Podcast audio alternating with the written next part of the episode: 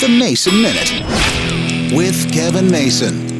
Obviously, with the start of the new year, researchers are sharing all the data they collected in 2023. Last week, we looked at the happiest state in America. Now we're looking at the healthiest. And it kind of, well, shocked me, but didn't. Healthiest state in America is Hawaii, based on the fact they have the highest life expectancy of 80.8 years, and the prevalence of chronic diseases is lower compared to many other states. Not surprising with all that sunshine. Utah, Connecticut, Minnesota, Massachusetts, the next on the healthy scale. But of course, then you got to start looking at the unhealthy states states. And it won't surprise you that West Virginia is the unhealthiest state in America. Yet West Virginia has the biggest problem with opioids. In addition, highest percentage of adults who smoke, 21%, highest percentage of adults who are obese, 41%, and the second shortest life expectancy nationwide of just 73.9 years. Mississippi follows next, Tennessee, Arkansas, and Kentucky following up. You want to live a good life? Let's all head to Hawaii.